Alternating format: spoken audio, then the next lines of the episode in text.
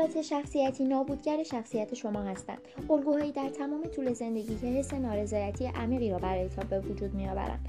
افرادی که دچار اختلالات شخصیتی هستند علاوه بر علائمی خاص همچون افسردگی و اضطراب که گریبانگیر آنهاست از مشکلات طولانی مدت در زندگی خود نیز رنج می‌برند. اغلب در روابط شخصی خود ناراضی و همواره در کار خود ناموفق هستند. کیفیت کلی زندگی آنها معمولا پایینتر از حد انتظار آنهاست. گسترش شناخت درمانی نیز به منظور رسیدگی به همین الگوهای دشوار و تکرار شونده بوده است.